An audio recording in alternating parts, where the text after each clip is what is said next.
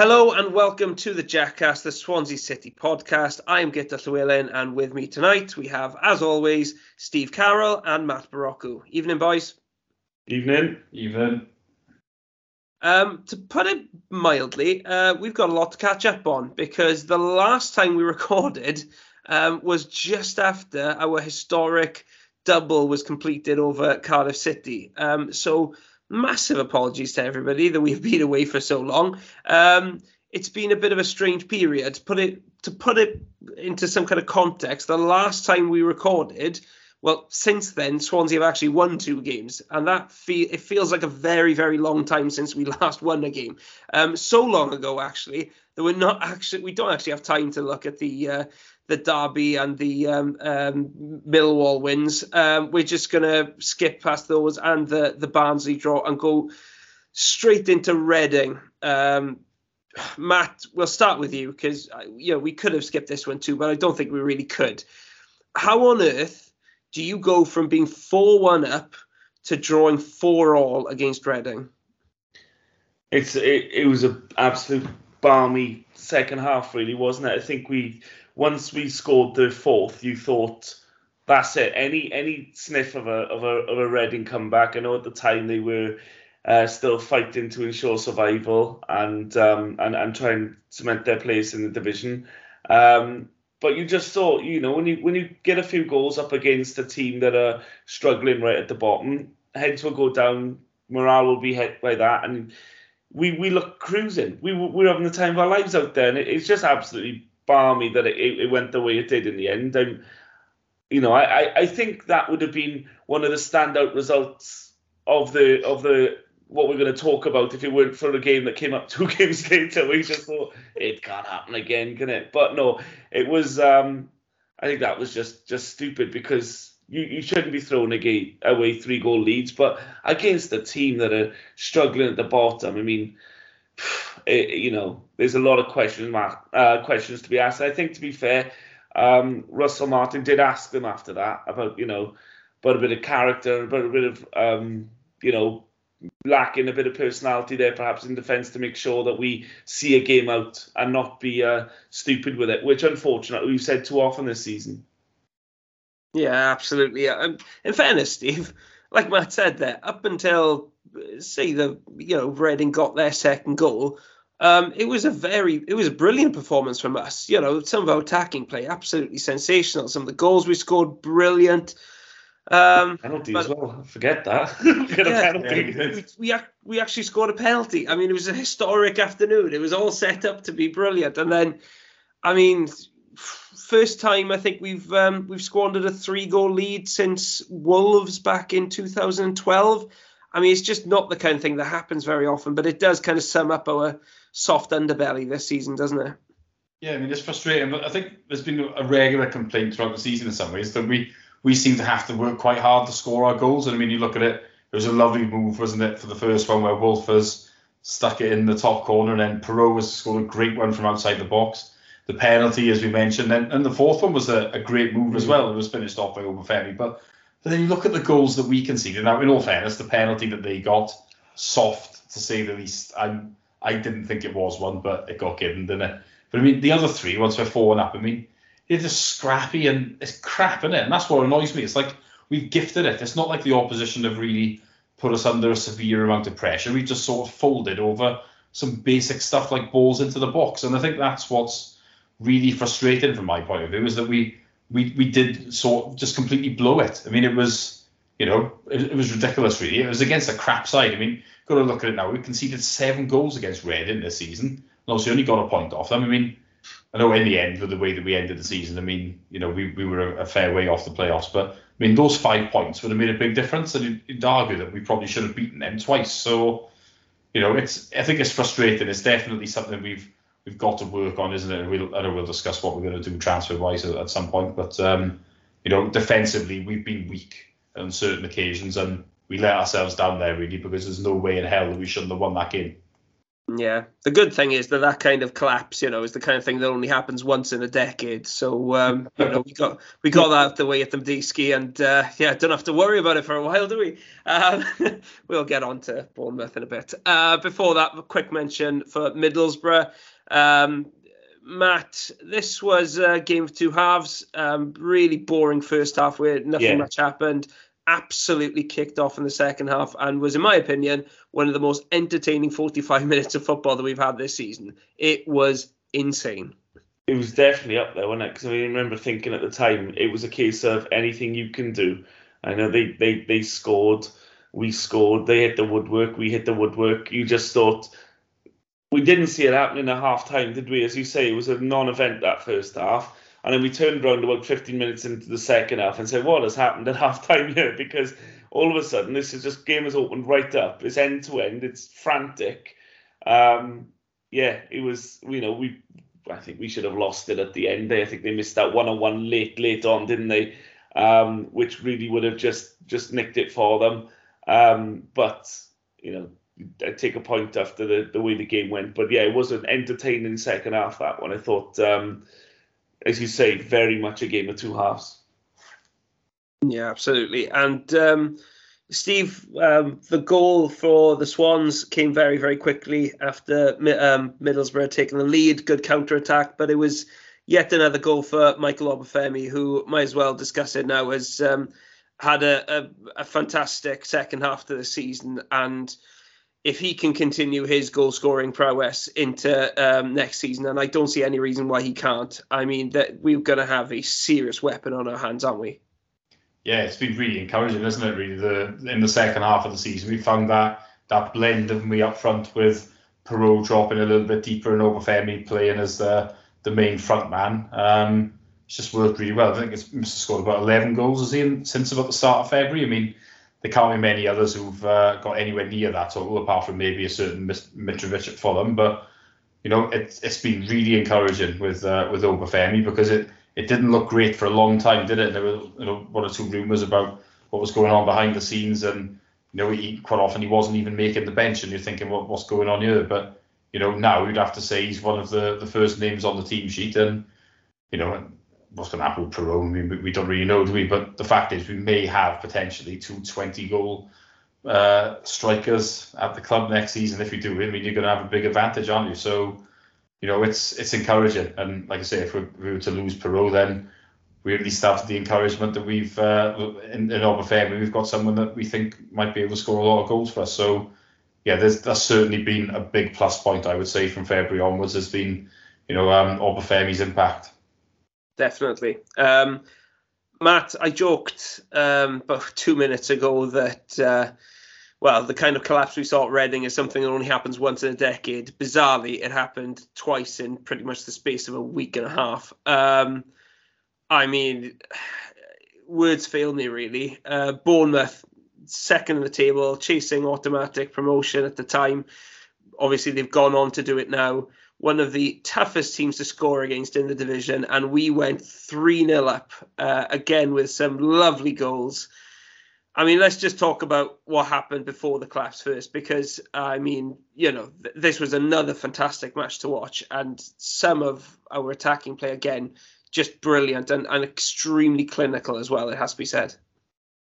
Yeah, I mean, I mean, it's that man again, isn't it? The man, you know it looks at this moment that we're actively trying to court him to potential suitors in the in the summer, um, purely because that's where our, we know a bulk of our transfer fund is going to come from. But he is such a fantastic goal scorer, uh, Joe Piroe, that you just can't you cannot defend it. How can you? The guy will drop off. He's so intelligent. He'll drop off into pockets of space. He sniffs out the gaps. He he knows when to drop in between the lines and allow and I think that's what Steve was talking about Obafemi's impact. I think that's helped um, the whole team dynamic. Is Piroe dropping has allowed us to have that out and out uh, front man in Obafemi who can sit on the shoulder of the last man and make those darting runs, and that then drags the defence back and it creates that pocket of space in between the defence and midfield, which Piroe just lives in. I mean, he absolutely loves it in there. And um, his second goal in particular, and he's just he's picked it up and he's turned and he just smashed it from 20, 25 yards, and the keepers watched it go past him. And you just this the guy doesn't know how to miss the target from outside the box. It's a phenomenal trait. Um, I find it hard to believe he hasn't managed to replicate this previously in you know in, in the former clubs, but he's just come here this season and he's it's fair, probably fair to say he's carried the team. You know the way he stuck the ball um, in the back of the net when quite often, and people have been analysing his season, Guto, and his uh, his xG is ridiculously low.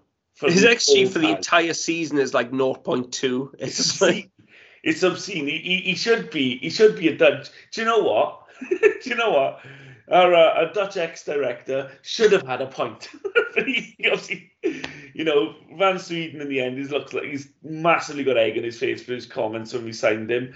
Um, but if you just looked at XG, you would just think he's obviously not going to make it. But he's he's phenomenal talent, and I think uh, you know you can ask where he can go, where he will end up. I'm not 100 percent sure, but um, but he, you know, you know, if we end up with him next season and we, and we we have to make do with that, then it's the worst worst situations to be in, as Steve mentioned. But um, his two goals, you know, set the way.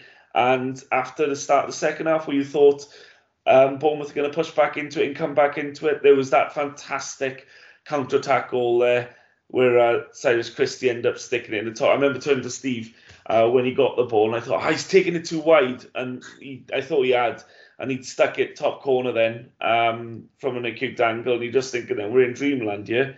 You know, you're not going to concede uh, three goals after being taking a three goal lead. And then I remembered what we'd done a week earlier. So never doubt the Swans. Yeah, and uh, we know what happened next. Um, Steve, I, I will say, I think uh, there's no way of proving this. And obviously, Bournemouth had created a fair fair number of chances before they'd um, uh, got back into the game.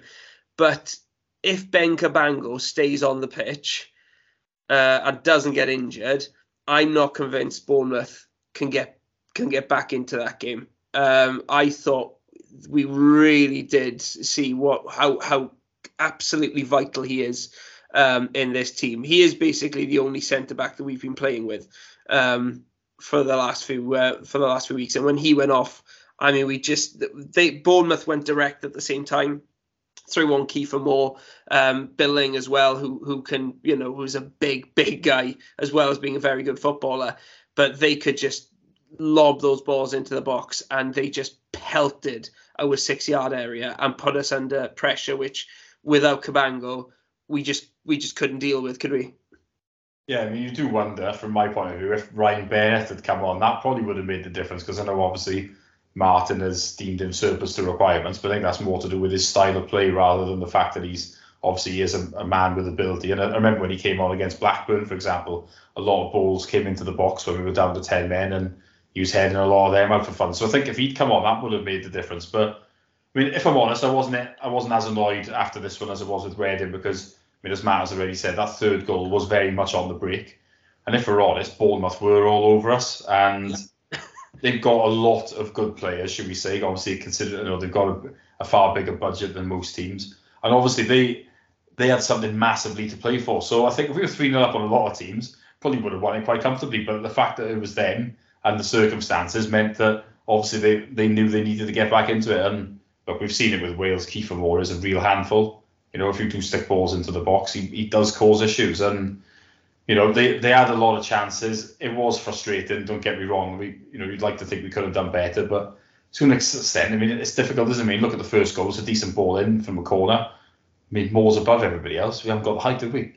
So that's a problem. I mean, the penalty is frustrating from Manning, really. But then, I mean, the third goal, to be fair to Fisher, I thought he made a really good save. But then it was the follow up, wasn't it? So, okay, it was frustrating, but I, I do sort of understand what went on. But you know, we've got to eradicate it either way next season. It's not going to be good enough, is it? We've got to make sure we strengthen the defence because we can't be, uh, you know, that susceptible to uh, to balls in the box. Do you know what I will say? Um, and I completely agree with both of you about, you know, accepting that the aerial difference was going to create a massive uh, problem for us in that second half, which inevitably it did.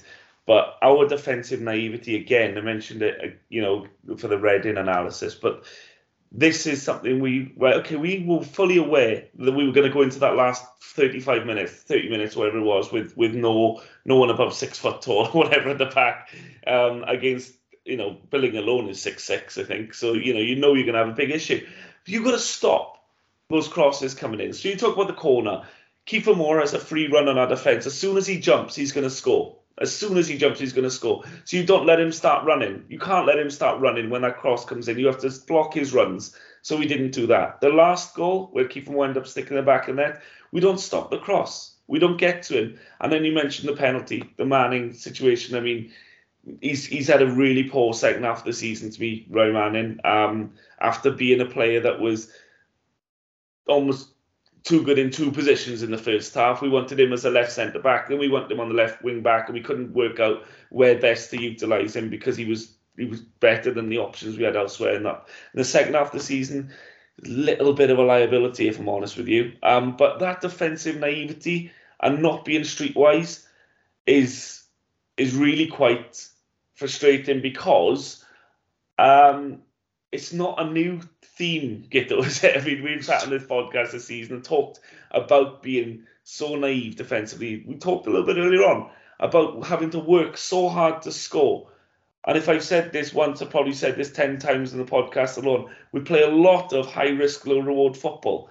And it's great when it comes off, but if it doesn't, we inevitably concede. But when it follows a 20, 25 passing move that ends up in the back of the net, you think, wow, this is this is complete football. And then we give the ball away 10 yards out, which the opposition just poke into the back of the net. It's a little bit frustrating, you know. We can sometimes help our attacking players by not making them do double the work um, and conceding so many sloppy goals. And I think all of Bournemouth's goals ultimately were avoidable. Um, I, I, accept, I do accept Cabango was a massive miss, and, and as Steve mentioned, having the option of Bennett or even bringing Finlay Burns on would have given us something um, rather than bringing on Korey Smith. But yeah. um, that said, defensively, I think we could have done a bit better on all. Yeah, I'd agree with that. Um, and I mean, talk about the defensive record because actually this was our final point of the season, um, and it came at the end of a nine-game um, unbeaten run where we'd played some phenomenal attacking football, scored a ton of goals. Um, and, and, you know, there, there's really been nothing wrong. There was nothing wrong with our attacking play in that in that period, but at the back, you know, we we thrown away some points. Um, and just looking back over the entire season, more than a quarter of our games have seen us concede three or more goals. That's a lot. That you know, if if you are conceding three or more goals in a quarter of your games, like you said, Matt, that puts so much pressure on um, on on your attackers then, and, and you're just not going to be able to win games when you concede three goals. It's it just can't happen really. Um, so I mean, baffling though. We've had quite a lot of clean sheets in it, about fifteen or something it's it's when we concede, isn't it? Yeah. We collapse. Yeah, that's what, yeah, that, that's the thing. It's like there's a there's not many as many games there where it's like an in between of like only conceding one or something. We we tend to concede, as you say, yeah. about three. But considering that, it does we've had a lot of days where we've had clean sheets, and it, it is a bit baffling, isn't it? And, and, when we've played against the top team, so if you just look at the games we played against Fulham, we've um, conceded eight goals against them this season, albeit one of those games, okay, we were down to 10 men. Um, but then you've you've got Bournemouth, who we conceded uh, seven against, and then you've got Forest, who we conceded nine against. So you know you add you add all of those up, and that's a, a huge amount of goals conceded to the yeah, top three. Like I mentioned Reading earlier, didn't I? Conceded seven against them. Yeah, and that's but, more worrying because obviously at least the other three are good sides. yeah, crap. but what, what we've seen in those games and, and in so many others is when we've conceded one, we've quickly gone on to concede two, three, and it's it's just the games run away from us very, very quickly because we've not had that discipline to just keep things tight after falling behind and keeping ourselves in the game. Um, sometimes we are just well, a lot of the time we are just too loose and we do invite too much pressure on ourselves needlessly um, with with poor game management. Um, and our game management when we're trailing is appalling. If I'm being honest, it's absolutely rotten. Um, so th- I mean that that know wasn't as much. It's not great when we're winning. I mean, no, I sometimes think not. when we're winning games, I'm thinking this should be. Well, we've we've obviously talked about Bournemouth here and, and, and Reading just before it, but These some games you just gotta you just gotta kill the game. You've just got to go down. You know, and you know the gamesmanship thing. You know, you've got to you know be injured for five minutes. You've got to slow the pace down. You've got to let the ball roll out for a throw in. To what Real Madrid did against Man City. Yeah. basically. Do you know what? Like slow the down because we're playing and we got two 0 up, and you're like, great, you know, and then you play frantic football. The opposition at that point, when they're 2 0 down, they want to play frantic football then. They want to keep it as open and wild as you can. We shouldn't be playing that game. We've got to control it. You spot on, Guto. It's game management. It really is. And it, it's just knowing the times in the games where you've just got to go, do you know what? They've had a couple of chances here now. So for the next five, ten minutes, we're just going to kill the game. We're just going to slow it down, go down and whatever. And it's gamesmanship. And I think following from uh, Cooper's tenure here, where we were very, very lucky, but also we had very good gamesmanship. I thought we won a hell of a lot of points in the Cooper where we should never have won. Sometimes people believe the fact that we we was we we nicknamed ourselves, didn't we? Shithouse FC at points at times because we had no we had no right or, or, or reason to go and win the game where we had won, but it was because we knew how to do it. We knew how to get in the opposition's faces. We knew how to slow the game and speed the game up, whatever. Um, and I think when we've come away from that to go to a more fluid uh, style of football, we've also brought that back in that little bit of naivety, which costs you points over a season. Yeah, absolutely. I think that's something all Swansea fans will be in agreement uh, on. Uh, let's just finish off uh, this section by looking at the final two games of the season, which were disappointing. Uh, I think it's fair to say. Um, first of all, boys, you you two went up to Nottingham for the away game against Forest. I, I, didn't go. Just put oh, you didn't go. I'm not going to take the credit for that, and I am very relieved that I didn't he go. He absolutely wanted to get on the record there. That He wasn't there. he didn't want to be tarnished with that one. Well, um, I mean, you know, plenty of Swans fans did go up there, and um, I think I think we went up there more in hope than expectation anyway. But uh, that hope, um, well, went uh, went out the window at uh, at some point, and it was another one of these games where, as soon as Forest did get a grip of things uh, in the second half, it could have been absolutely anything, and it ended up being five one, which was embarrassing enough as it is, but. Um, it could have been even more painful. It, it was that bad, really. And uh, curse to the former player, Sam Surridge, coming back to uh, punish us. It, it had all the uh, makings of um, of a bad day out, really, uh, Matt. So, what was it like in that away end to witness that that kind of scoreline? To be honest, you two are probably better off analysing this than myself because the second half goal fest happened uh, at the other end of the stadium. In fact, um, all but uh, all but one of the goals happened at the other end of the stadium to me. Um, but uh, it, was, it, was, it was a weird one really because the the opening goal was celebrated more by the Swans fans than the Forest fans because the, the, the circumstances behind Christie being an absolute idiot and trying to handle the ball on the line.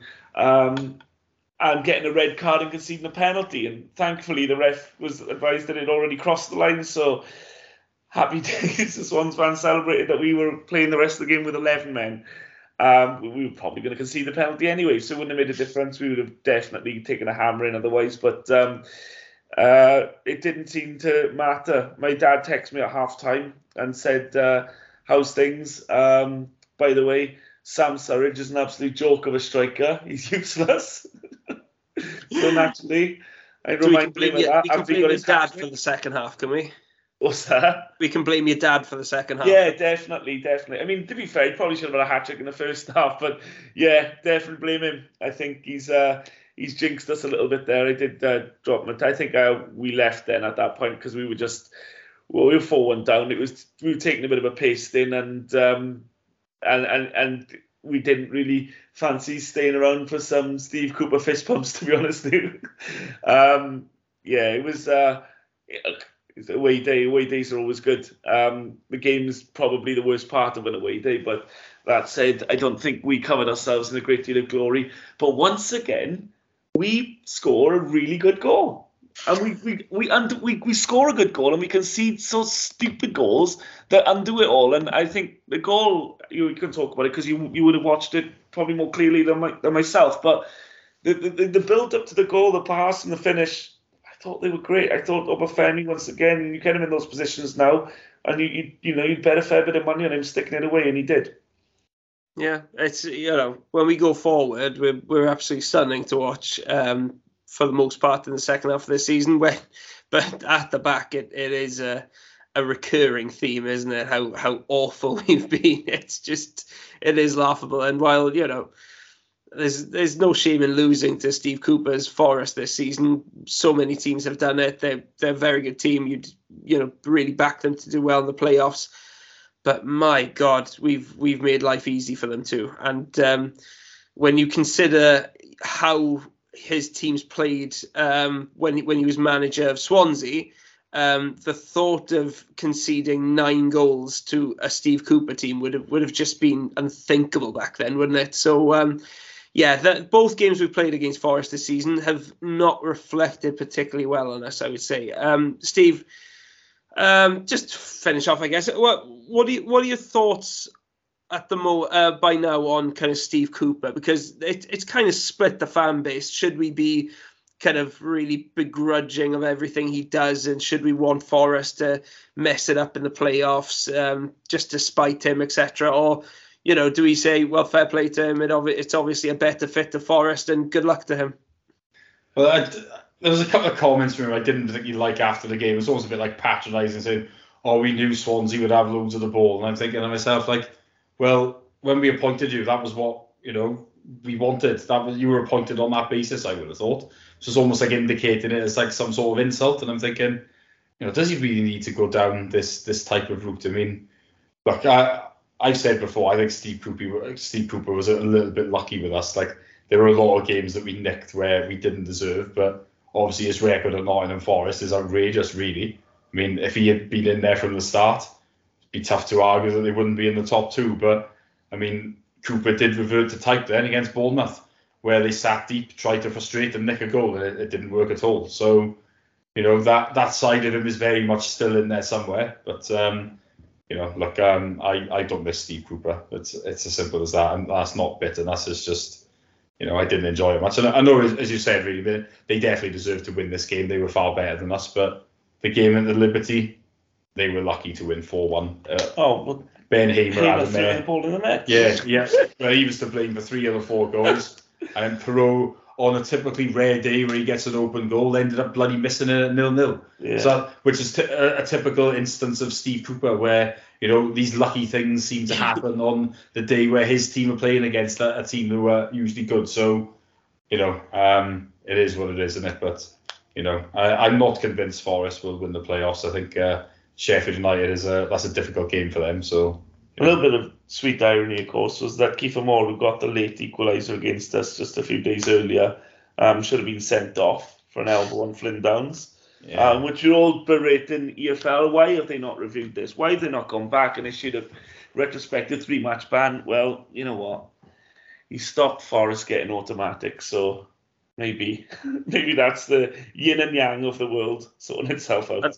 And if there's one good thing to come out of that match, it's the fact that we won't have to face Bournemouth next season, which um, is a hell of a blessing because I absolutely hate playing against them. I'm fed up of losing to them. Or yeah, that's know, a fair point. Isn't it? If you're going to surrender a three-goal lead, it would be to them, wouldn't it? Yeah, yeah, exactly. It's uh, our record against them is so appalling. I absolutely hate playing against Bournemouth, and I'm glad they've been promoted just so that we don't have to face them again next season. Absolutely hate it every time we play them. Um, last game of the season. I don't really want to discuss this much because it was a flat end to the season. Um, God, this was this was a difficult watch. Um, Matt, I don't know. Should should we be in any way analysing it. No. Well, at least the second half was a little bit better than the first. the first was so bad, wasn't it? Did, did you think the second half was better than the first? I, I don't know if it was. we were starting from a very low baseline. I, I mean, in terms of entertainment, there were like there was a couple of like extra chances I felt in the second, but it really was just one of those horrible end of season games where you felt like both teams were on the beach, wasn't it?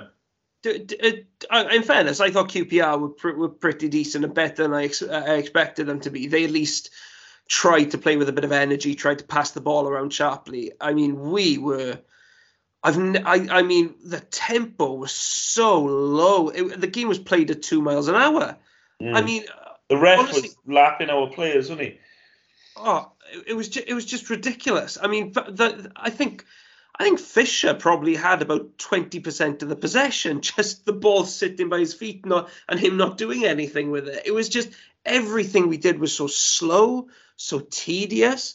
It was, I mean, I know it was the final game of the season and there was nothing to play for, and I didn't really expect us to go hell for leather or anything like that. But still, I, it was just it was like the most laid back kickabout in in the park on a Saturday afternoon. It, there was just absolutely no intensity to Swansea's play whatsoever. I just I just couldn't get over how how how it, it looked like we'd taken a bunch of sleeping pills just before taking to the pitch. That's what it looked like. It was so low energy.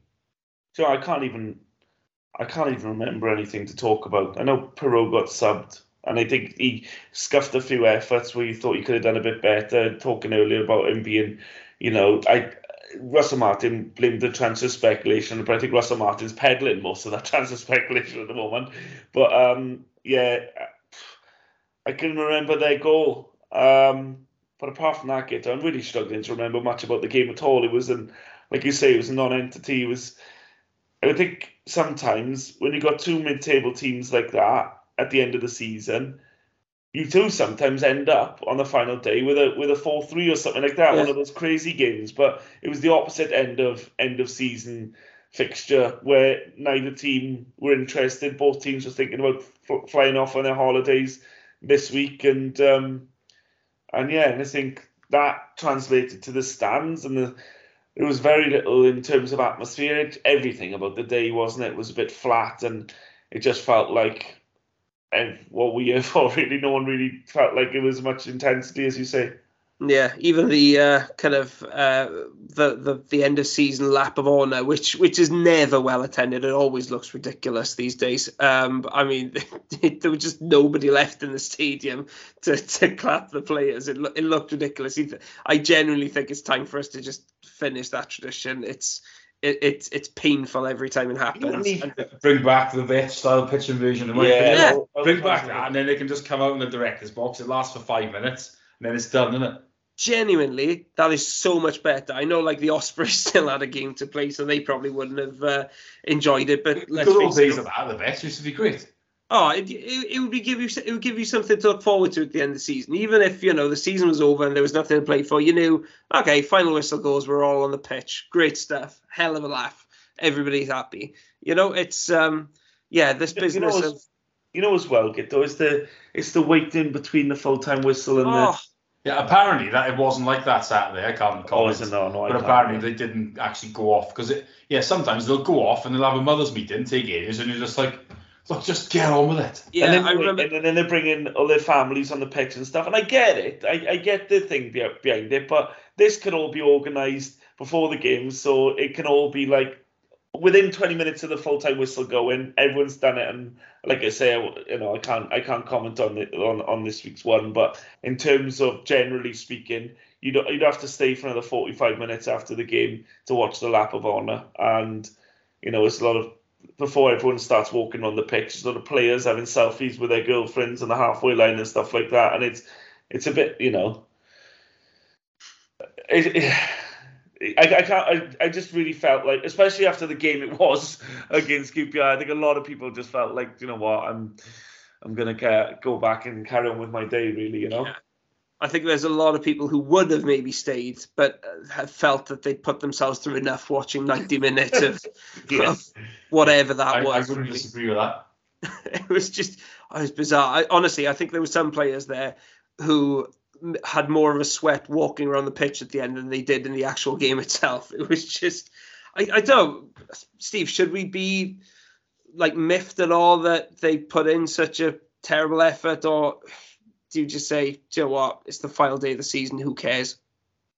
I think I'm more in the latter category, to be honest. I'm not going to waste energy getting annoyed over it. It wasn't great. And I mean, I think if I paid on the day to go to it, I wouldn't be very happy. But yeah. I mean, surely the walk up was incredibly low on Saturday anyway. I mean, you know, it's the last day. There's nothing. Uh, I think it. you'll find the official attendance was 18,500. Yeah. Okay. okay I'll, um, yeah. Fair enough, but It was Oh, definitely no more than yeah. 14,000 there, There's just- think- Oh no, there was a good crowd. There was a good crowd there. It's just I saw a lot of holes.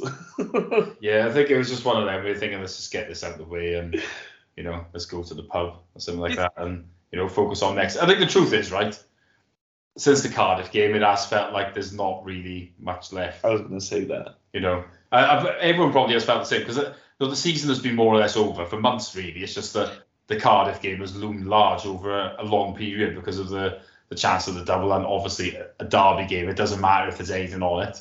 It's always about wanting to win anyway, isn't it? But, um, you know, I There- think. There were a few. Ga- there were a few games where Uh, you know, yeah. where after after beating um, uh, Millwall and Derby, Mhm. you thought, okay, mathematically there is still a chance of making the playoffs, but Well, that- if, if every game was must win, you mean? y- well, it, it It pretty was just those silly, silly points we dropped, wasn't it? Yeah. The Reading, the Barnsley, the games there where you're just thinking, those, that should have been, you know, that's an extra four points we've left on the table there, which Yeah. would have put us, I think, within a point of the playoffs. Yeah, I mean that, that's that's the thing. Even if we'd won game those had- games, Yeah, I think that the problem was we knew that the margin for error was go- always going to be quite small, and you're always thinking then, right, well, you know, you could do it, but you always just think that you'll cock it up somewhere. Like I thought we'd actually beat Barnsley, Yeah. beat Reading, and then it would have been on the table, and everyone would have started talking about it, and then I thought we'd have blown it. But obviously we didn't quite get that far. But I, I never felt for one minute we were going to get in the top six. Yeah, I, I thought it would be very Swansea to kind of raise everybody's expectation levels and then dash them, but we didn't even bother raising the expectations. It happened levels, with the really. Porter, didn't it? I think Yeah. we had a couple of wins at the end, and I remember then that I think a couple of the others dropped points, and we had three games left, and I think it was a case of well, if we do win all three, there would be an outside chance.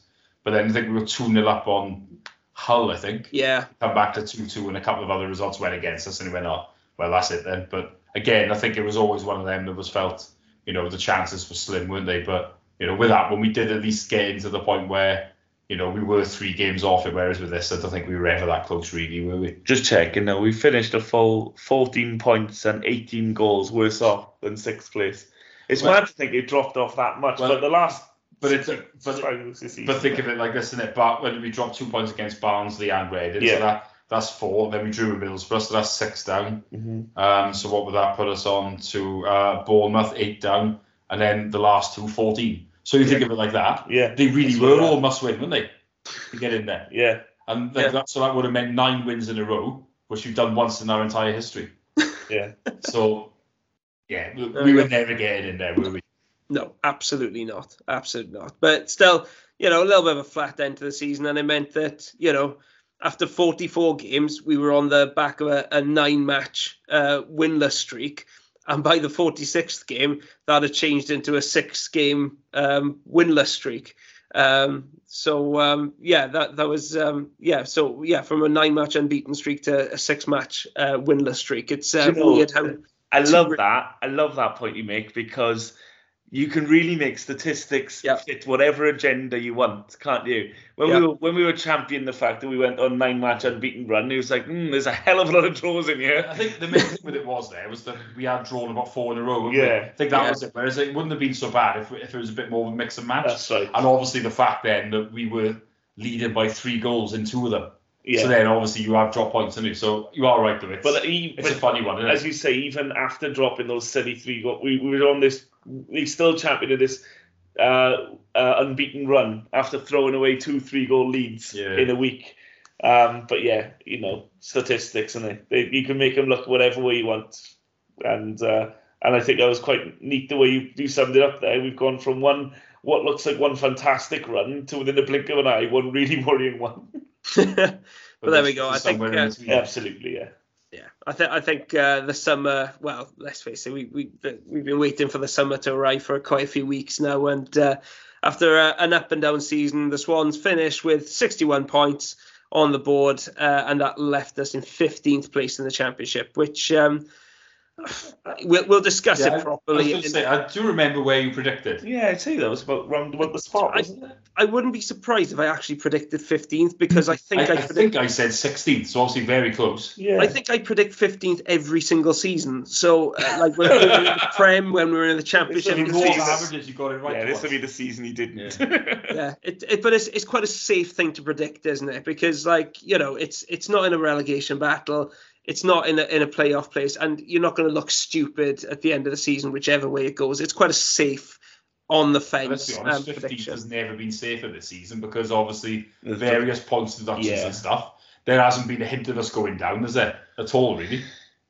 Let's face it, we would have had to be absolutely rotten to go down this season if, if ever there was a season. have season. been pretty horrific, and even they have stayed up fairly comfortably in the end. Yeah, very comfortably in the end, yeah. Yeah, I mean it's it's yeah this the, the bottom end of the table sadly has been ruined by point deductions. Um, the the one stat I did love is that um, uh, I think it was, I can't, I think it was the not the top twenty podcast that pointed out um, Reading would have been closer to the relegation zone at the end of the season had there not been any had there been no what was it yeah they, Uh, no yeah. one had points deduction, was it? Because obviously, yeah, that yeah. Basically, the points deductions meant they actually finished higher, uh, further away from the relegation zone. Oh, yes, have- and if no one had had one, yeah, than if nobody had had one. I'm with so you. yeah, because Derby's was was so drastic. Um, Well, it well Reading would have gone down, wouldn't they? Because Derby, like, obviously had 21 off, but they're only finished seven behind them. would Now- they have actually gone down? Wouldn't Birmingham have gone down? No, they finished below Birmingham by six points. Yeah, and the goal. Oh, yeah, the balls, the- yeah. no, the goal Yeah. difference for Reading is worse Or than worse, Birmingham. yes, yeah, so Reading yeah. would have gone down Yeah, just- instead yeah. of Birmingham on goal difference. There you go. And you know what? I've read the, a couple of days ago that um, Peterborough are holding out on Reading getting another points deduction for Yeah, financial apparently. irregularity. So I don't know if this regular season is quite over yet, but we'll we'll have to see what happens Well, if- there. Yeah, if- and obviously Northampton are not happy with Scunthorpe. Oh are yes. Oh, can we can we do an odd bit Can we talk about another league? Can we can we can we just extend our sympathies to Northampton Town Oh, at this difficult goodness. No, moment? we absolutely cannot. I, I'm going to extend them in the most ironic way possible. but I think it's very rich of them to start complaining. Jesus Christ. Do you know what? I absolutely love football fans because that was back in 1997. That match. Um, the- Never not make me bitter about that. the, the playoff final back in 1997, you know, there's there's a quarter of a century's gone by, and still the glee that Swansea City fans felt when Northampton somehow didn't go up on the final day of the season despite winning 3-1. Um, I mean, it's it sums up what's beautiful about football. The nothing like spite. football grudge, is there? It's ah, people just do not forget. People absolutely do not forget. I, I, you know, I, I, I, that was just slightly before my time supporting the Swans. I didn't start supporting us until John Hollins um, came along. Um, so I, I have no memory of of that playoff final. Obviously, I know what happened, but I don't have that kind of same emotional baggage. Um, whereas, you know, if if Barnsley, for example, were in the same situation, I would take the same kind of glee because my most painful memory as a Swansea fan was the was the 2005 playoff final um, when when they knocked us out on penalties. Um, and even though we've not lost to Barnsley since then, that match still causes me an immense amount of pain. So Did you know we haven't lost to Barnsley in 90 minutes since the 80s? yeah, but Obviously, obviously it's bizarre then. that They obviously that one they, they've got over us, haven't they? Is the biggest match that we've played against them. So um, Do you know someone who got off scot free on the Northampton story Go on. was Freddie Woodman. Yeah, You know of his dad? His dad was the goalkeeper, wasn't he? His dad was the goal for Northampton that day. yeah, And he Yeah. never really got to take much I, stick I for think that. it did get mentioned once or twice to this. Let me see. If John Frain's son came down to play, you would have a problem with it. but he, he wouldn't be coming in it. I can I can tell you right now. But uh, yeah, um, I think f- probably for me and Matt, it's more of a raw thing because I I hadn't been going very long at that point, and obviously I was only about nine years old. It's a big day out at Wembley, and obviously lost in the last minute. And then, from my point of view, the bus broke down after it, so then Ah. it adds to the misery, doesn't it? It's, it's just complete. I swear back in the day, every single Swans bus used to break down on the way to or back from a match. It's- I think on this occasion, the dickhead had left the bloody lights on, so a flat battery. So they know it break down. It's an absolute mong, isn't it? Oh boy. So then obviously we had all the Northampton fans coming out celebrating, and just like, Oh my oh, you just want the ground to swallow you up, didn't you? oh, there's nothing worse than losing the playoff final, unless No, unless you, Wembley's only a place for winners, isn't it? They say that, don't they? Yeah, I mean, because you know, it's there's probably been worse, isn't it? Like you always think there's the Man City one always sounds insane, doesn't it? Where oh. they played Gillingham, didn't they? A couple of them left because they were two down, and they've scored two at the end. And you just think, if you're a Gillingham fan, I don't know, how you get over that. Yeah. I bet they, I bet Gillingham, like if Man City were The to- same sort of thing. Yeah, I bet they're watching this now, right? Because obviously we're watching Villa Liverpool. There's a lot of Liverpool fans yeah, in Gillingham right now. Yeah, Gillingham. They're all praying for Liverpool to win. It's probably a lifelong grudge, isn't it? The pubs in Gillingham were absolutely landed when uh, Real Madrid uh, did the comeback the other day. Yeah, there probably was a, a few grins there, wasn't there? Do you know Like, what? You could payback. post that online and no one would get the link. 'Cause that is just such an obscure kind of like grudge, isn't it? Gillingham. Yeah. hating I bet you as well the way the way some like um you know so, some football fans are so like one-eyed about these things. I bet you out there there are some Gillingham fans who think, oh, if only we'd won that playoffs, it would be us that would have got the Yeah. oil money, and Yeah. it would be us in the Yeah. Champions League. Wait, wait, the, the butterfly effect. Yeah. The funny thing is, though, you know, we're saying this like I've always been convinced that Huddersfield have got something against us for the autographs because every time I've been there, I've found them to be not the nicest of people. And um, what's his name? Peter Jackson hated the Trundle shoulder Yeah, roll Peter down Jackson bench. hated us. and they were just horrible bastards. Yeah, so I, I'm not convinced that it. Yeah, we maybe the other way then. It's yeah that Huddersfield uh, But an then you with won't us. tell you won't tell me here sitting here right now. You won't tell me you don't hate Huddersfield as well. No, I think it's because they, they hate us basically. So True. it's, it's forced me uh, into my hand. But you look at something like Reading. I mean, I don't think they seem to have a grudge with us, do they? I don't know, know. they- they I, I think they, they they were really sick of playing us. I think because we because they never beat us. Yeah, until- that, I think that's probably a different thing, isn't it? As opposed to you know obviously the playoff final, isn't it? But Reading aren't really proper football fans, are they? They're very No. posh, It's very very good twee. They they just they, they, they probably very- like a good cheese board like Fulham do, don't they? Yeah, but but Fulham have a bit of charm about them and a bit of you know it, it's genuine. With, with Reading, it's there's just nothing to the club. The, the- I, I I hate it as an away day as well. Like the Madejski Stadium, it's just off the M4. There's Yeah. nothing anywhere near it. It's it's a wasteland. Is is and uh, well, it's a the the stadium itself is a vacuum. There's no atmosphere there. Um, yeah, I've never liked Reading. I'm sorry. It, I mean, nothing like. It's, it's not that I kind of hate them and they, I, I, there's something really detestable about them or anything like that. There's just nothing to them. They are a, a club without the personality. They're just a bunch of. They're, they're just a very a very middle class club that you can't really feel anything towards. Really, there's just nothing to them. Um, yeah, I don't think their fans do either, do they? I know before Yeah. our time there was the the famous like the the, Yeah. the, the fights and the There's, hooliganism and there's a game, like that that. game in '93. There's loads Yeah. of YouTube clips of it, and it? It's, Yeah. it looks wild. But since that's died out and the Madejski move and stuff like that from from from Elm Park, so when you've moved, look where they come at now. I can't even see any element of their fans being that passionate about them. I don't think they are. I know there've been movements with them to try and create an atmosphere and some sort of passion in that stadium.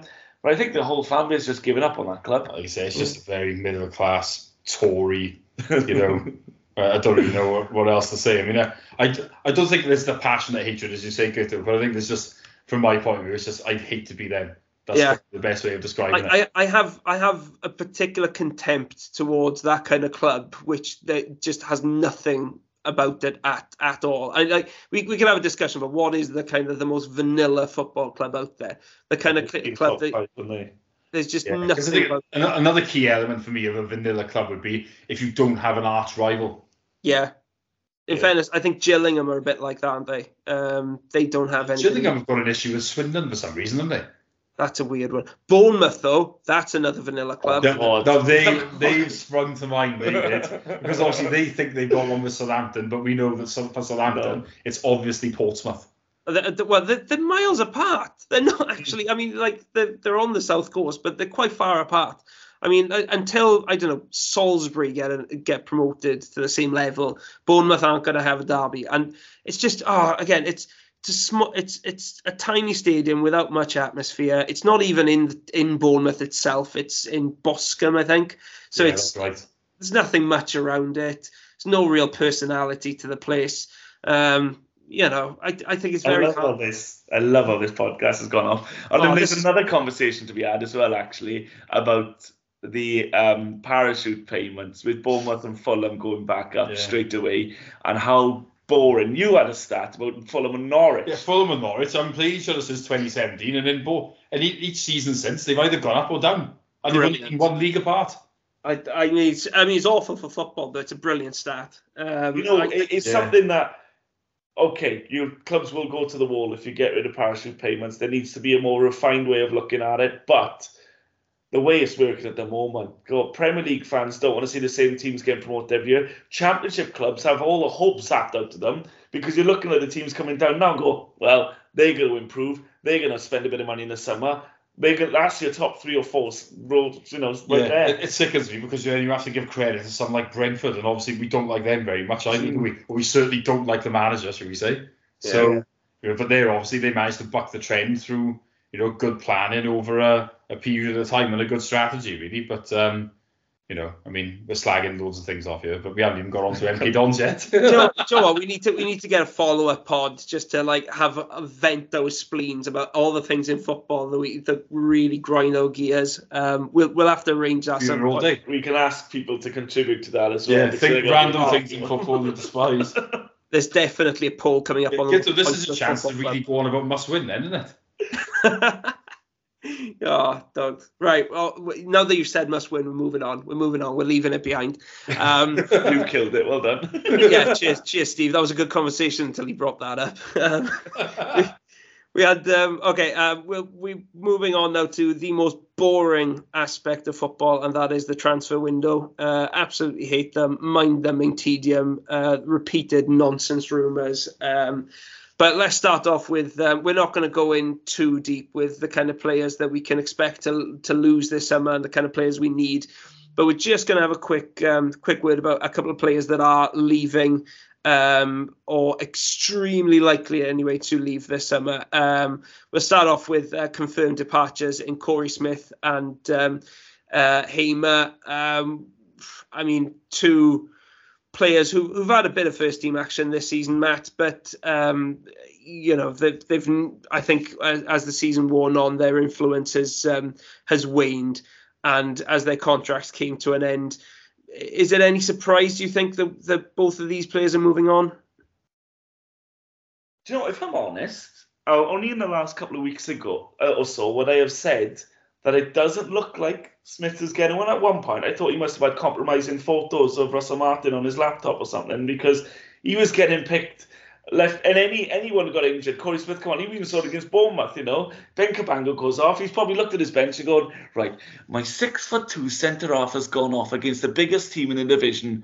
Korey, get on there, my friend. You know, like literally, I would have thought this guy is going to get a new deal here, but and it's not to be. And to be honest, with I think it's it's the right decision. Um, he's he's not the the makeup of a sort of player we need going forward. If we're going to make this work and be a success, you know, he's he's very limited in what he can do, and I think in his in his first season here, you know, he's obviously had um, a bit more of an uh, run influence and stuff like that, and he had a good defensive midfield displays. But this in this spell uh, towards the end of the season, you could just see more and more where his weaknesses lied and how he couldn't really offer anything in any sort of attacking capacity. Um, and there are just better players than him there. Ben Hamer, uh, him, I'm not surprised with. We've kind of been the worst secret ever that we've been in for another goalkeeper this summer. So it was obvious that he was going to have to make way. And it does look ominous as well for Steven Benda, who I think has probably reached the end of his line here, which mm, personally I think that's a shame. But then I know there's a lot of conflicting views on him as well. Um, because there's Andy Fisher, who in himself, Guto, is quite a divisive figure. I mean, Yeah. you love him or hate him. He's like a Marmite figure. And um, like so many goalkeepers you see it in the Premier League, and you know, like you can think of the likes of like the Claudio Bravo, Bravos at Man City when he was there, and you just think, right, this guy can play football, but can he save a shot? can he claim a cross? Um, he's made a couple of good saves in the last couple of games to credit him, but uh, yeah, I'm undecided on our current number one, and I wouldn't be against us going into the market for someone who is genuinely going to compete for that jersey. I just I thought you were gonna say. I thought you were gonna say that for somebody who's genuinely a good goalkeeper. Tell me that. I'm not going to hide that. Yeah, definitely. I would. Um, Uh, but he, look, I don't know with him if it's something that's going to come good or he needs a Yeah. he needs a better goalkeeping coach or whatnot. Sorry, Dean Thornton. Um, but what's going on there? But like, he doesn't come for crosses. He doesn't command his area. He doesn't look like the defense necessarily have the sort of confidence in him to allow him to, to, to marshal the area behind him, which is a big problem when your game is all built on coming out from the back and having all the ball building out from the back line. So, um, and, and listen, I'm not going to go into my rant on goal kicks and the short goal kick fiasco tonight, but that's another Oh. thing. Um, we can save that for that pod I things that are Do not. you know what? I think that's the I, I think that's the one thing that all Swansea fans do agree on, though, is that I, I just don't get it. I don't get why we keep doing that every Every single time. goal kick. There's so little to gain and so much to lose. it's, it's, it's like everything we do is the high risk low reward. There's there's no reason what is, but the thing is as well, it's not as if it's come straight off the training ground where you can say, "Oh, see, you've pushed me into this rant now, Guto, for God's sake." It's pushed me into the position where you get the ball then with Fisher 35 yards out, but none of the other players have moved, so he's still putting the ball into the midfield area, which he could have done from the goal kick. It doesn't matter. No, haven't gained anything. It, it's it just seems that we're just asking for trouble. But anyway, move away, move me away from that. Um, no, in the end, I didn't expect either to be given new contracts. Korey Smith was probably the more likely of the two. Um, but yeah, um, you know, we wish them well. They've obviously got a year or two left in the game, both of them at this point. So they they will hopefully find new clubs. But uh, um, I think the time was right for both. And uh, Steve, a couple of loanees as well um, have uh, obviously come to the end of their short-term deals. So uh, Hannes Wolf, uh, Cyrus Christie, and Freddie Burns uh, all returning to their parent clubs. How would you kind of measure their contributions during the second half of the season? But Burns I'll go with first because this was the the most minimal, I suppose. Never really had much of a chance, did he? So, you know, um, you know, he's not going to be back, is he? So he probably won't be missed. But at the same time, we didn't really see enough of him to form a clear opinion. Um, I think Christie's done well in patches. Um, he's been caught out at other times. I mean, I don't know if we're going to see him again. The impression I'm getting is that we won't, if I'm honest. Um, and I think that's our decision as opposed to his. So, you know, I, I think signing him would be a reasonable one. I'm not sure I'd want him to be maybe first choice, if I'm honest. I'm not sure he's, if he gets up and down enough, but look, it wouldn't be a bad signing. I don't think either if he came in. Um, I think Wolf would be a loss. I mean, he's done really well as uh, as that wing back, obviously in a position that we we've really needed, haven't we? And um, you know, it's a bit of a shame in some ways, though, that we we didn't have uh, someone that could play there, and he could have played further forward, which I think is his general position. But I mean, I, I think it, it would be a good thing if he came back, definitely. But you know, he's got a year left in his contract. I mean, I, I can't see Mönchengladbach uh, being uh, willing to loan him out unless it's a last resort, really. So, so I, I'd have thought they'd want to sell him and recoup some money rather than loan him out and let him go for free. So, you know, we'll see. But I mean, in terms of the other guys you mentioned, I mean, I think Smith and Hamer, I think they, they've done okay for us, haven't they? But I don't think they're really long term answers. So I'm not too sorry to see them go. But, you know, I, I wish them both well. I think they're good professionals. And, uh, you know, I think they're both will probably end up in the same division as us. Um, and they'll, they'll get reasonable moves out of it. But they're just not right um, for our style of play, I don't think. So, you know, it, uh, it makes sense then to, to move them on and, and look to bring uh, others in. Yeah, uh, Matt, what's your opinion on the the three loanees there? Um, do do you think there's any chance we'll see uh, any of them next season? I guess it depends what happens with Piroe. I think any funding we're going to do this summer and, and, and, wages as well as transfer fees is going to depend on bringing in a lot of money. Um, one thing we're not going to go into detail on in this pod, where I don't think we are anyway, is the accounts. You know, um, them being come out and saying that you know we are we have we have made losses, which I suppose is to be expected. Um, but does goes to show that you know this is why we have to live with this kind of selling an asset every summer at the moment until we find that that steady ground where we can be self-sustaining, which is the model which we've been talking about for for for years, and and obviously we've had to get back to it since relegation, and we've taken a massive sting over the last what is it now? It's four years now, isn't it? We've been down yeah, Cooper, yeah, so I mean, considering it's taken us four years to get to a site, but we're not actually um, really at death's door, if you like, with football. But at the sta- at the same point, we're um, we're still going to have to sell Piroe, I think, if we're going to fund these sorts of moves in the summer. So Wolf, I think, is the one.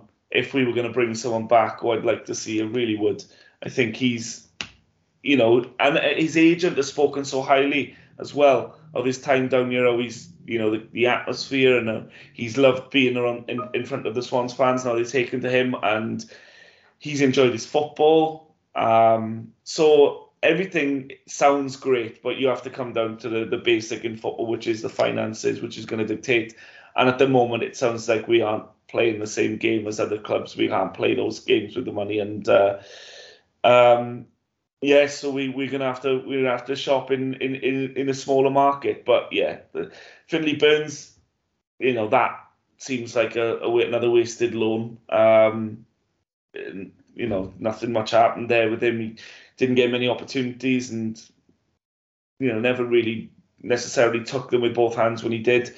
Um, and uh, and Cyrus Christie. I mean, again, he's another one that you you perhaps say, you know, I'd like to bring him in because we need someone there, but is it, you know, could we could we get someone better, someone younger, someone fitter? Maybe, maybe I'm not ruling that out, and, and maybe someone cheaper as well, which is good. What is all going to matter about really.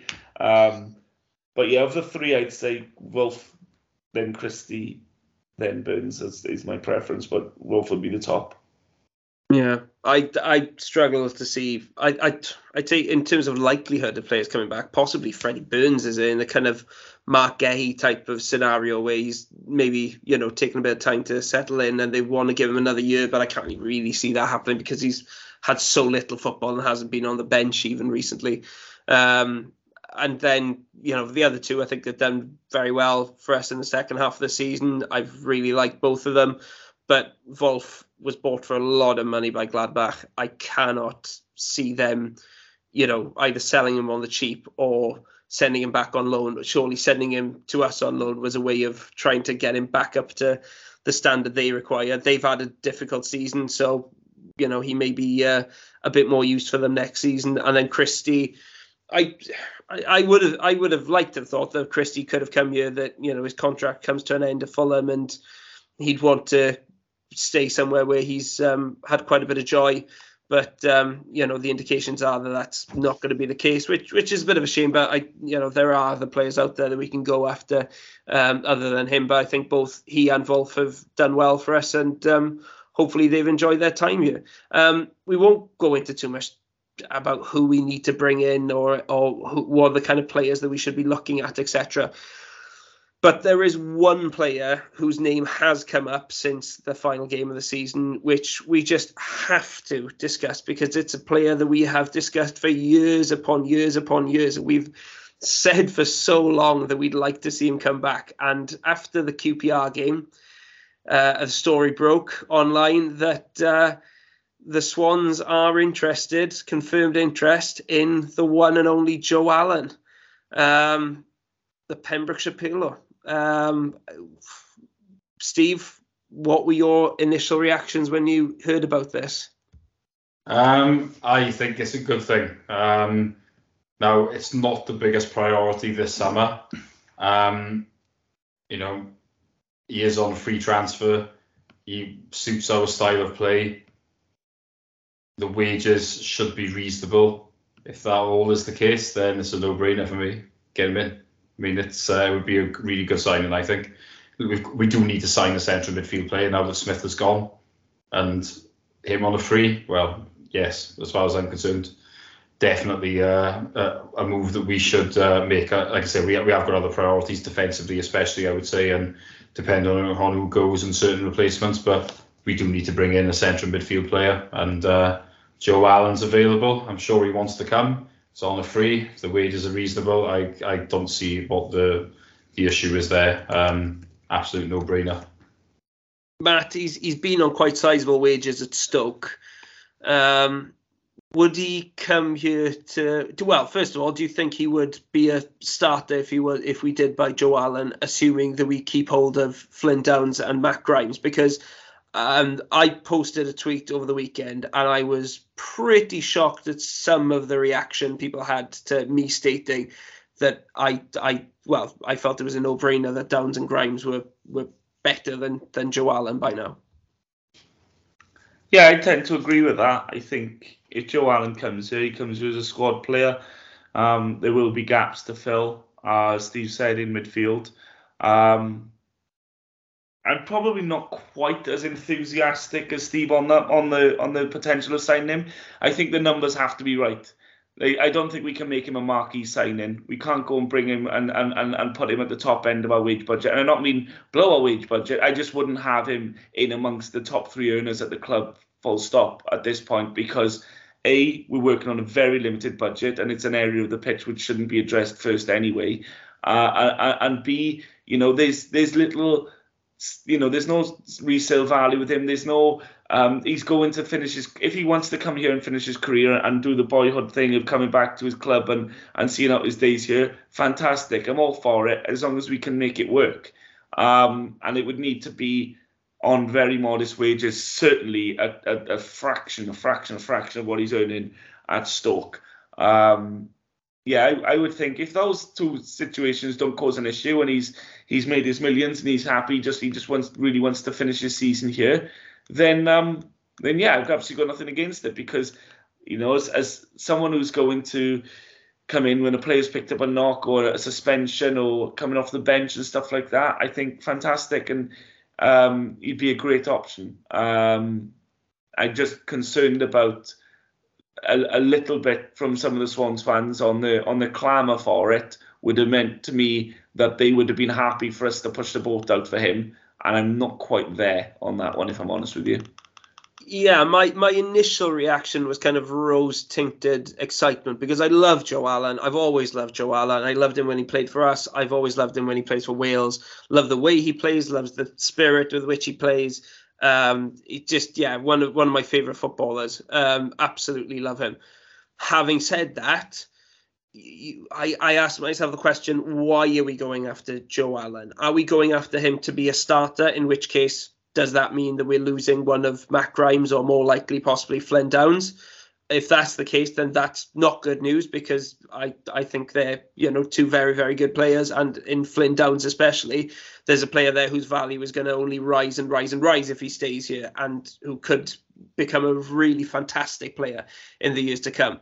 Um, and I'm also wondering about kind of the cash involved because we know what the finances are like. Um, you know the the the the um, accounts were published the other day. We'll discuss those in more length. I think when we when we look at the um, season review and look at the players that we we may want to bring in over the summer, but you know budgets are tight and and the margins are tight. And that's the same for for the vast majority of clubs in the championship. We're no different to that but we're a club that only has a finite amount of money to work with. We're going to have to sell players before we can buy etc so it, there isn't an unlimited pot there, and you have to prioritize signings. And I'm just wondering, are we prioritizing Joe Allen ahead of other positions? And possibly, possible enough that we're not, and that he's p- taking a big wage cut, and that it fits in quite easily with um, with the structure. Um, in which case, you know, I, again, I have no problem. And if Joe Allen is coming here to be a um, squad problem, uh, squad player behind Downes and Grimes, then again that that's a phenomenal signing because you won't get much better backup players in those um, positions, and he would fit this system to a T, an absolutely perfect fit for this system, really. Um, but when I said that, you know, Allen was not as good as what we already have in midfield, there were some fans who just didn't get what I was trying to say there. Um, and and basically those people haven't watched enough of Joe Allen in recent years. Um, he's not the same player that we had before. He's not the same player that was playing for Wales in 2016. He's 32 year old Joe Allen who's recently had a very serious injury. Um, I think even when you've seen play for Wales, he's not got that same dynamism and that same ability to to to kind of do the work of two men and control midfield um, the way he used to. He's still a good player, no doubt about it. And I, if we get him, he'd still be um, a really positive contributor to this side, but he's not one of the best midfielders in the championship anymore. Um, so I think expectations would need to be kind of positioned rightly if we were to buy him. Um, I think I think it has the potential to be a very good signing, um, but I'm just worried that bringing in Joe Allen would mean kind of losing another midfielder, and I'd hope that we weren't kind of doing a Ryan Bennett really and and making a, a, a player in his 30s um, one of our top earners uh, when when as one of you pointed out there, you know, there's very little sell on value. We've had a lot of success over the last few years buying young players um, and developing them into um, well, this season specifically then, but um, buying young players and developing them into very good players who we could sell on for a big profit. I think that's the the main strategy we need to use. There may be room for a for one Joe Allen in that in that system, but it should we shouldn't be making too many signings like that. Is what I would say. But it, it's a really interesting one. It has a lot of sentimental value, and obviously, you know, that it makes footballing sense on on many levels as well. I just want to wait and see, kind of in what context we're buying him first. That's my reaction. I don't know, Steve, if you got any kind of anything to add to that or any other kind of opinions. Well, I am thinking in, in the same way. I mean, I, I'm treating it as he's coming in. It'll be you know, we're not going to make him necessarily one of the top earners. The, the fact is, I mean, like he's been on a, a, really good contract. I'd have thought at Stoke that he signed just after they got relegated. The the landscape in football has changed since COVID outside the the top division. Really, I just think there isn't as much money there.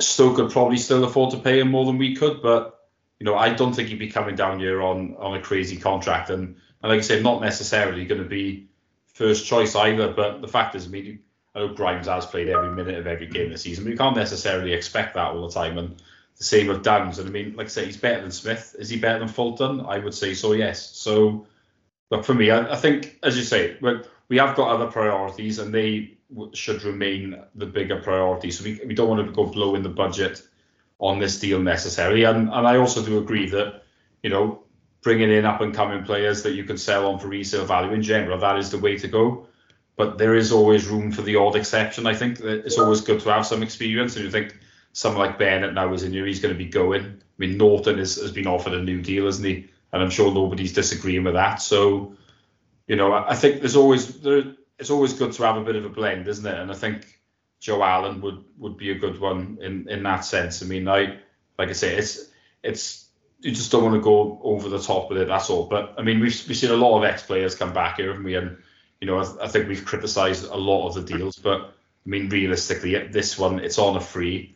As long as the wages are reasonable, it's pretty low risk, really, isn't it? And as we've said, he, he suits us. So I think this is one where it would make sense to bring him uh, an ex-player back, whereas a lot of the other ones, the alarm bells should have been ringing that it wasn't necessarily a good deal for the club, and most of the ones that we have brought back in recent years, they've they've not really worked, have they? But they can work in other circumstances. I mean, Leon Britton coming back was an inspired move, for example, wasn't it? Um, so, you know, you've got to judge every deal, I think, on its merits, and I think, you know, in the right circumstances, there's there's certainly a lot of positives to uh, bringing Joe Allen back to the Swans. I think. I think statistically as well. I think he, to be fair to him, he's still posting good numbers. I think he's one of the highest number of interceptions in the championship this season as well. I think that was posted uh, a couple of days ago. So to me, it all boils down to not whether Joe Allen necessarily um, is good enough, but it's whether that big stumbling block for me is the money. Is is he is on massive wages, and he would need to just almost just say to us, Martin, look, I, the money isn't the issue. Can I can I can I come home? is, is would have to be the, the nature of the conversation, you know. Um, and if if the answer is yes, then then as Steve said, is he a better option than Korey Smith and Jay Fulton? Yes. Um, and, and, and, and I'm sure Swans fans obviously will welcome him back with open arms. As long as it works for the club financially and we don't put him in our top top earners, then then then let's then let's do it. But uh, as you say, Guto, we wait and see what what sort of mentality Russell Martin is because you know we we we we're hoping he's just uh, an option that is that is available that we're keeping an eye on and keeping tabs on and talking to the player about rather than all eggs in that basket. That's all. Yeah, Definitely, that's a good way to put it. And and you know, let's face it, if Joe Allen was to come back to the club, I think we'd all be very excited. He's still a good player, and you know, he embodies just this the the way that we do want to see the uh, of our football played, and um, you know, it's um, yeah, I, th- I think that Steve, that you said we've had a lot of um, ex players come back, and there are some players, there are some fans who would say, "Oh, you never, you should never go back." And like you said, we went back for Leon, and it worked out very well. We went back for Gylfi Sigurdsson, and it worked out very well. Um, so you know, it's it's not that necessarily going back for the same players is a bad thing, but we have made bad ones in the past. I don't think Joe Allen would fit into that category. I think he would be um, a good addition to the squad if he was to come back. It's not kind of another injury-prone Wilfried Bony or you know Andre Ayew on a, a crippling uh, wage. It's um, it, it would yeah, be. Like you said, you, you just got to judge on his merits, don't you? Like you mentioned uh, Sigurdsson there, for example, and the fact is because he failed at Spurs, you're thinking, well, that doesn't mean he'd be a bad signing for us. There's a, the question boils down to quite often, like when Bony was at Stoke and Berahino and Crouch were keeping him out of the team, there should have been massive alarm bells ringing that this guy maybe isn't that good anymore. And the fact is, they weren't with there. So I think that's the the concerns that there's, there's been, isn't there, with a lot of the ex players. But I mean, it can work. I mean, the the previous generations will tell you that Alan Curtis had three spells, yep. particularly the second one was obviously when we we're in the first division, and, and that was brilliant. So, you know, it's this thing of never going back. I think is a lot of that is crap. Yeah, I, I'd agree with that. I'd agree with that. Well, um, Joe Allen, uh, hopefully won't be the only incoming if he does arrive here. Uh, and uh, there's been a bit of a change behind the scenes in terms of who's going to be doing the scouting and who's going to be in charge of our recruitment. Because um, quite surprisingly, Steve, uh, Mark Allen um, has departed the club, um, which uh, came out the blue really a couple of weeks back and um, was quite a shock to a lot of people because it seemed from the outside anyway as though um, he was um, going to be a big player in the summer to come. I mean, I think we were all shocked, weren't we? Yeah, I mean, there's something's gone on there, isn't it? I mean, I was at the fans forum in Port Talbot the other week, and you know, him and Russell Martin were there. They were, they were giving us, you know, the they were discussing various things at a presentation, and you know, it was, it was quite impressive. And they were, you could tell, they, they seemed to have a real plan about what was going to happen over the summer. And you know, less than two weeks later, you know, Mark Allen has gone, and it's it is a shock. I mean, you, you wonder was you know was something happened in terms of has he been tapped up by somebody or you know um, maybe they're they're unhappy with some of the deals that we've done. I mean, you look at Ogbeta and Burns, for example, both, they're both with Man City links, which is where Mark Allen has worked before. And you'd have to say maybe they haven't worked, and maybe they're just not happy with his his performance in the job, and have looked at it and thought, right, well, if we're not happy with some of the players that have come in here, and then they, they don't trust him to to do the job in the summer. I mean, we're, we're speculating, aren't we? we? We don't know is the honest answer, but but it was a certainly a, a surprise, wasn't it? And timing not really ideal just before the summer, and. Uh, you know, hopefully, well, it doesn't derail any of our, our plans really, because obviously it is going to be another big summer for us. Yeah, and um, Matt, one one of the names that's um, just today been linked with uh, with the job uh, on Twitter. Um, don't know how credible this link is yet, but it's an interesting name. Uh, Rob Scott at Rotherham. Um, it wouldn't be the first Scott to hold uh, this position at the club because he's the brother of Andy Scott. Um, uh, who worked very closely with Steve Cooper during his time here. Um, what were your kind of initial thoughts um, when you heard that name mentioned? Well, it's a small world, isn't it? They, we, we we shipped someone out a couple of months ago, and uh, then the coming summer we're looking at his brother. So um, I'm not sure what sort of reference Sandy Scott will give the Swans to his brother, but uh, I think the whole situation is a little bit odd, isn't it? I mean, he, Julian Winter can tell me all day and night that this is all part of a strategic rebuild and whatnot. But from my point of view, um, there's more to it. There's got to be more to it. That we we ripped up our recruitment strategy to put Mark Allen in charge of it. You know, only a few months ago, and um, and like Steve said, going to fan presentations and talking about the recruitment strategy so for the club to turn around and uh, you know put him on gardening leave just a week or so after that feels very much like there's been an incident or a revelation or some sort of in, something's happened. I think that has caused this. To which I can only you know speculate and. Uh, um, as as as someone who doesn't know what's happened. But you, I mean, I can't buy the fact that this is just all part of you know what's going on. I think maybe I don't know. Maybe there's something else going on we probably will never find out about. But uh, the way these things work these days with contracts and whatnot, and and NDAs and stuff. But from from my point of view, there's there's something going on, and, and we'll see what the how the dust settles because um, I guess football's a little bit of a, a, smaller world behind the scenes, and and people do talk and people do. Um, know what's going on behind the scenes at certain clubs and stuff and and ex-employees will speak so i'm sure that um, if there's any uh, doubts in uh, Rob, is it Rob Scott? Is that his name? Yeah, Rob, Rob Scott. Scott's mind.